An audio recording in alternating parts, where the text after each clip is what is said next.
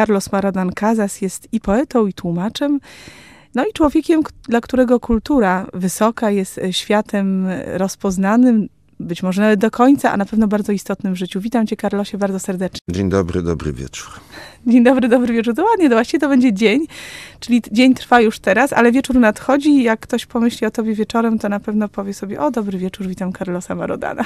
Nie, no, po prostu pogoda jest taka szaro. W szaro, tym, brzydko w tym i wieczornie. mamy ciągły, dobry wieczór. Tak. No właśnie, ten wieczór na pewno będzie dobry. Przynajmniej ten, który nadejdzie. Porozmawiamy dzisiaj o bardzo wielu sprawach i na pewno jesteś kojarzony przez wielu naszych słuchaczy. Kojarzony dzięki swoim przekładom, wspaniałym przekładom literatury iberoamerykańskiej. Wszyscy kojarzą cię oczywiście z Marquezem, ale przecież nie tylko, bo i z Cortazarem. I długo by mogła wymieniać autorów, którzy znaleźli się pod twoją pieczołowitą opieką, ale jeśli już mówimy o y, sztuce przekładu, to powiedz mi, Carlos, bo nigdy ci takiego pytania nie zadałam, a nie jest to nasze pierwsze spotkanie. Y, czy światy, w które wkraczasz tłumacząc literaturę, są światami, które stają się twoimi własnymi i potrafią cię opętać? To znaczy, ja niewątpliwie lubię odpowiadać na, na tego rodzaju pytania, że tak, że oczywiście. Nie wiem, jaka jest do końca, bo człowiek zawsze lubi mistyfikować i, i, i fikcję sobie tworzyć, ale myślę, że każdy tłumacz właściwie na dobrą sprawę mm, w jakiejś mierze tłumaczy to, co sam by chciał napisać. Albo tłumaczy takie książki, w których klimatach, w których języków, w których światach, wyobraźniach świetnie się czuje. To znaczy, niewątpliwie tłumacz musi w ten świat, zarówno językowy, jak i w ten świat emocji, które każda książka ma w sobie, czy każdy wiersz, musi wejść. Na ile musi wejść, to już jest osobne pytanie, ale znaczy ja wątpię w to, a, aczkolwiek pewnie jest to dyskusyjne. Wątpię to, w to, żeby można było do końca tłumaczyć z takim dystansem i z takim chłodem. To znaczy, praca translatorska jest oczywiście rzemiosłem. Przede wszystkim rzemiosłem. To trzeba mieć, jak każda praca, trzeba mieć podstawy rzemieślnicze. Z tym, że nie może być tylko rzemiosłem. To znaczy od rzemiosła trzeba zacząć, ale niestety trzeba dążyć do tego, że żeby to było takie samo po polsku, takie samo dzieło sztuki, jakie jest ono, a przynajmniej tak nam się wydaje, w oryginale. Jak mówię, ja oczywiście miałem wspaniałe przygody z Vargasem Llosą czy, czy z Gabrielem García Marquezem. I niewątpliwie, niewątpliwie te książki, które najpierw y, tłumaczyłem, od których zaczynałem jakby, były moimi książkami. Znaczy to były takie książki, które może talentu mi brakuje, więc bym ich nie napisał, ale czułem się od razu, że ten rodzaj zdania, ten rodzaj wyobraźni językowej, ten rodzaj patrzenia jakby y, na świat i ludzi, ten rodzaj śmiechu bardzo często, czy ten rodzaj smutków i melancholii, jakie tam bywają, czy ten rodzaj poszukiwań twórczych, odniesień literackich, to jest mój świat. Absolutnie. Zarówno w przypadku Vargasa Llosy, jak i, y, jak i rozmawiamy o różnych sprawach i myślę, że moglibyśmy uchylić rąbek tajemnicy, jeśli on oczywiście na to pozwolisz, Carlosie. Jak to jest, że y, tak się pięknie nazywasz i tak pięknie zarazem mówisz po polsku? Czyli trochę o rodzinie, gdybyś mógł nam opowiedzieć. Wiesz, to jest cała historia, która jak nie zacząć, to po prostu zaczyna się rozbudowywać, wiesz, meandry od Mamy razu. czas. W wielkim skrócie.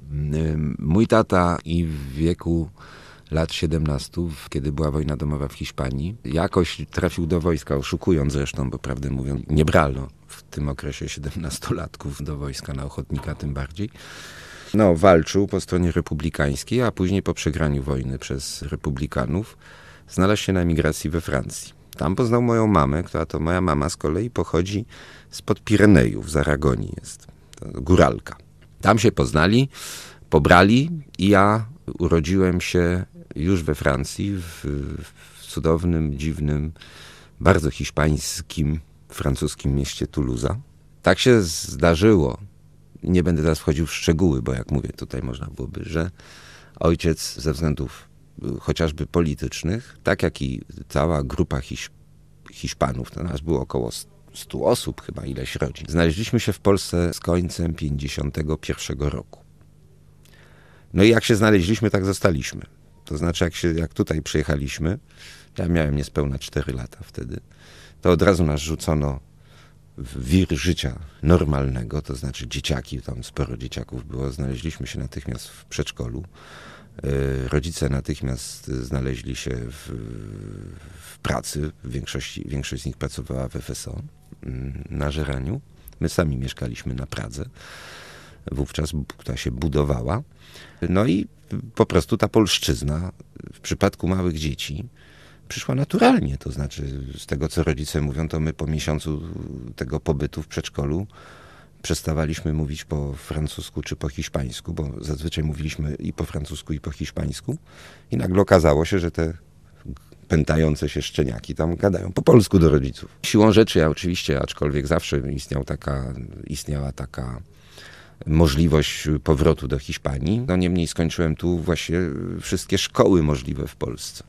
I o tych szkołach i o tym, co było dalej w Twoim życiu, Karlosie, porozmawiamy za chwilę. Pogrążamy się z Carlosem w historii, cofamy się nieco w czasie, aby powrócić do okresu, kiedy miałeś 4 lata, przyjechałeś do Polski i w ciągu miesiąca nauczyłeś się języka polskiego, bo chyba w tym momencie ci przerwałam. No samo weszło. No, po, po prostu, po prostu zacząłeś mówić po polsku do rodziców, którzy notabene Polakami nie byli. To tak. jeszcze raz możemy podkreślić.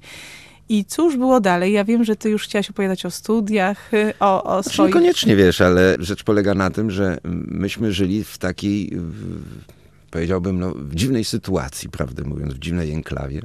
Dlatego, że tych Hiszpanów, jak mówiłem, było kilkadziesiąt. Dzieciaki w różnych grupach wiekowych, dorośli. I y, oni starali się razem trzymać, co było naturalne. Co prawda mieli lekcje polskiego, ale jakoś im ten polski no, zupełnie nie, nie, nie właził. Więc oczywiście oni tam w, w pracy mieli swoich znajomych, przyjaciół polskich, ale jak wracali z pracy, no to y, na tej pracy zrobiła się taka mała enklawa, taka mała wioseczka hiszpańska. Myśmy się tam spotykali, mieliśmy taki klub i tam była taka mała Hiszpania. Ale oczywiście doprowadzało to do tego, że tak, dzieciaki, y, przedszkole, szkoła, tak jak w moim wypadku, w domu po hiszpańsku, w tej enklawie hiszpańskiej po hiszpańsku, z roku na rok cały czas y, mówiło się, no to następ, do na, następny rok już święta, czy tam Sylwestra już, już w Hiszpanii. No ale lata biegły, lata biegły i, i okazało się, że te powroty w wielu naszych przypadkach są bardzo trudne, ciężkie, niemożliwe, być może psychicznie. Wielu moich y, kolegów ówczesnych wróciło do, do, do, do Hiszpanii, tam mieszkają, robią, bardzo miło wspominają Polskę. Mówią po polsku, mają swoje pokoiki polskie z meblami, z, z, książkami polskimi, mają niebywały sentyment do, do Polski. A są tacy jak ja, którzy już tutaj y, zostali, tak coraz bardziej zostawali na dobrą sprawę, bo w pewnym momencie okazywało się, że y, profesjonalnie moja przyszłość jest tutaj, a, a, a nie w Hiszpanii, że jak już zacząłem tłumaczyć z hiszpańskiego na język polski i całkiem nieźle mi to szło, no to już jakby los za mnie zadecydował. Rozmawiamy o pewnej historii, historii życia mojego gościa, Carlosa Marodana, który pozostał w Polsce, bo jako czteroletnie dziecko pojawił się, pojawił się u nas w kraju z rodzicami i tak już pozostał. Ja myślałam, Carlos, zawsze, gdy myślałam o tobie, że to pozostanie było jakieś bardzo tajemnicze. Y, I w zasadzie tak do końca nie wiedziałam, jak to jest, że ty tak pięknie mówisz po polsku. Na dodatek wspaniale tłumaczysz, że jesteś tak bardzo hiszpański, bo gdyby teraz mogli cię nasi słuchacze zobaczyć, to dostrzegliby takiego bardzo y, urodziwego Hiszpana, który o dziwo mówi po polsku, ale tak naprawdę wpisany jest w inny krajobraz w naszej wyobraźni. Powiedz mi w takim razie, jak to się stało, że tak silnie związałeś się z Polską, bo też chyba twoje życie osobiste jest bardzo silnie z Polską związane. Nie, no to siłą rzeczy, wiesz, jak już będąc w liceum podjąłem w pewnym momencie decyzję, że będę studiował y, filologię polską trochę tam wyrachowania było w tym na zasadzie, że jak już będę miał dyplom magistra filologii polskiej, to a może gdzieś tam w Hiszpanii ktoś kiedyś będzie potrzebował kogoś z dobrą znajomością polskiego, z dobrą znajomością hiszpańskiego, z jakimś rozeznaniem w kulturze polskiej. I był, miałem takie próby nawet tuż po studiach w 1971 roku, że byłem w Hiszpanii, rozmawiałem z profesor Gabrielą Makowiecką, która wtedy opiekowała się jakby obecnością języka i kultury polskiej na Uniwersytecie w Madrycie. No ale po rozmowie z nią okazało się, że na dobrą sprawę e, jej tam obecność całkowicie wystarcza. Ja wtedy wróciłem. Mm, znaczy nie wyjeżdżałem z Polski, byłem tam trzy miesiące wtedy. E, wróciłem po tych trzech miesiącach do, do, do Polski. Wróciłem z całą walizką książek pisarzy latynoamerykańskich i hiszpańskich. Dla przyjaciół przetłumaczyłem taką małą książeczkę Mario Vargasa Llosy Zacząłem pracować wtedy w, w, nowych książkach, zajmowałem się dziełem poezji, sam pisałem recenzje, już to z poezji, już to z przekładów z literatury obszaru języka hiszpańskiego. Mm, jak mówię, no, życie zawodowe, profesja taka, a nie inna, za mnie zadecydowała. Później oczywiście były i takie, doszedł taki element, o którym się może najrzadziej mówi albo najrzadziej myśli, że wielokrotnie, kiedy myślałem o tym, e, już to o powrocie do Hiszpanii, już to były takie propozycje, żebym tam kiedyś objął. To już były lata 70., mm, końcówka lat 70., żebym objął właśnie takie stanowisko języka, nauczyciela języka polskiego czy lektora na uniwersytecie. To okazywało się wtedy, że ja się boję tych, tego powrotu do Hiszpanii, dlatego że całe moje życie, znaczy moi przyjaciele, przede wszystkim jakby to wszystko, czym się na co dzień żyje, czy od święta, jest tutaj, nie tam. Wielu osobom jesteś bliski ale chciałabym porozmawiać o czymś, co jest dla ciebie bardzo ważne i jest na, na pewno światem intymnym jednak, o twojej poezji. Bo tak. ja cały czas czekam na tomik twoich wierszy i powiedz mi, czy jest cień nadziei, że ta strona twojej osobowości, twojej duszy objawi się światu? Wiesz, no mam nadzieję, bo już pod taką presją żyję y, tych przyjaciół, którzy to, y, to znają, że chyba w tym roku w końcu, y, w końcu się poddam. No to Ale wspaniale. że uznałem, że już tak nie można. Zresztą przyjaciele mi na to wskazali, że sam sens tego, co ja piszę od y, iluś lat, y, y, sensem tego jest właśnie to, że to nie musi, że to nie może być ukończone. Tak jak ja sądziłem, że po prostu mam jakąś wizję tego, o czym chcę powiedzieć, co chcę powiedzieć, że to musi dojść do jakiegoś końca, to musi być jakoś zbudowane. Ale okazało się z latami, jak moi przyjaciele to czytali, tam kolejna strona, kolejne dwie stroniczki, że nagle stwierdzili, że istota tego, co ja piszę, tkwi w tym, że to jest właśnie takie nieukończone, że to jest o czymś, co nawet ukończone być nie może. Jest to jakby jeden poemat, czy dwa w jednym, z których najistotniejsza może y, część dotyczy właśnie dzieciństwa i tych pejzaży moich, które są takimi pejzażami już to konkretnymi z jednej strony, czyli Praga, tam gdzie ja rzeczywiście to dzieciństwo spędziłem. Już to y, Toulouse, w której te pierwsze cztery lata swojego życia spędziłem. Już to Hiszpania, w której bywałem tylko i wyłącznie wakacyjnie, można by powiedzieć, ale która jakby istniała w moim życiu Y, chociażby właśnie przez tą całą grupę Hiszpanów, z których każdy był z innego miasta i mi się taki obraz Hiszpanii wytworzył trochę fikcyjny, trochę sztuczny, ale jakiś obraz. I cały jakby ta pierwsza część poematu, cała książka nosi tytuł Gęsi, gęsi do domu, jest właśnie takim o tych pejzażach dzieciństwa, gdzie starasz się jakby zbudować coś na trwałe, coś na stałe, do czego masz odniesienie, do czego możesz wrócić. Ale okazuje się, że nie możesz wrócić, bo to zostało jakby cały czas na takim etapie projektowanym, jak ja to mówię, bo ja mieszkałem na osiedlu przez parę lat, które budowało się i tworzyło na Pradze ale które, którego wszystkie ulice nosiły nazwę projektowanych. Projektowana przecinała się z projektowaną, przedłużała się w projektowaną i mieszkaliśmy na osiedlu, które było takie projektowane jak całe nasze życie. I, co zapleca... I dlatego to nie może być skończone, dlatego, bo to jest jak tak, taki tak, wieczny projekt, nie, nie, nieukończony, ale bardzo bogaty przez to yy, nieukończenie. Ja myślę, że za chwilę porozmawiamy o tym, czym dla ciebie jest czas. Czym jest czas? Dla Carlosa Marodana i w ogóle. Carlos, czym jest czas dla ciebie? Czas mityczny? No, no nie, będę, nie wiesz, będę rozwijać tego pytania. E, muszę ci powiedzieć, że e, tak prywatnie to ja się nie zastanawiam nad takimi kwestiami, czym jest czas. Ja po prostu żyję. Bywam oczywiście e, zaskakiwany różnymi sytuacjami. Czas jest, jest to poza mną. Jest taki czas poza mną. Jakby niezależny ode mnie. Ani go nie dogonię ani y, nie wrócę, ani go nie zatrzymam, prawda? I jest jakby czas mój y, prywatny, tak jak i przestrzenie moje y, bardzo prywatne, które właśnie mogę sobie zatrzymać, mogę sobie przywrócić, mogę w ogóle wykreślić z rejestru. Ale wiesz, tak na dobrą sprawę sądzę, że dla wielu ludzi, a może przynajmniej od jakiegoś wieku, może to od wrażliwości też zależy, czas jest pamięcią, czas jest funkcją pamięci jakby pamięć jest o dziwo przed czasem. Tak często tak y, patrzymy, czy odbieramy rzeczywistość. Chociażby dlatego, że w pewnej mierze już to, co znane, przykładamy do tego, co nas czeka lub to, co nas spotyka w, w danym momencie. Jakby próbujemy sobie rzeczy nam nieznane, nowe zupełnie, zaskakujące bardzo często, przyłożyć do tego, co nas kiedyś spotkało. A możemy to tylko poprzez pamięć właściwie, właściwie robić. I czas dla mnie też jest, wiesz, czymś takim, gdzie nakłada się to jak, nie wiem, babki z piasku, jak baba w babie, że nie jest to żadne jakieś linearne czy spiralne.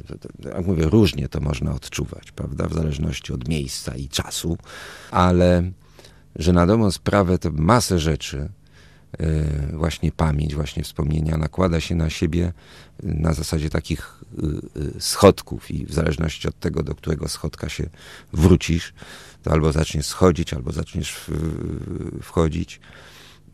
Słuchaj, to jest cięż, ciężko, ciężko to opisać. Ciężko to opisać, ale wiesz, taki może taka klisza że jedną na drugą nakładasz i jeszcze prześwietlają tak. się obrazy.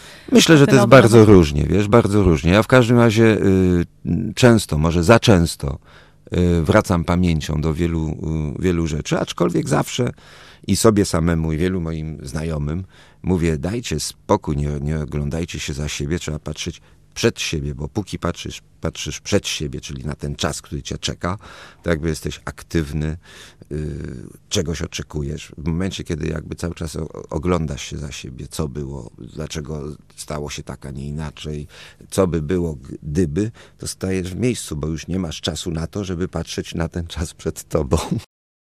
Fantastycznie mówiłeś o czasie, Karlosie.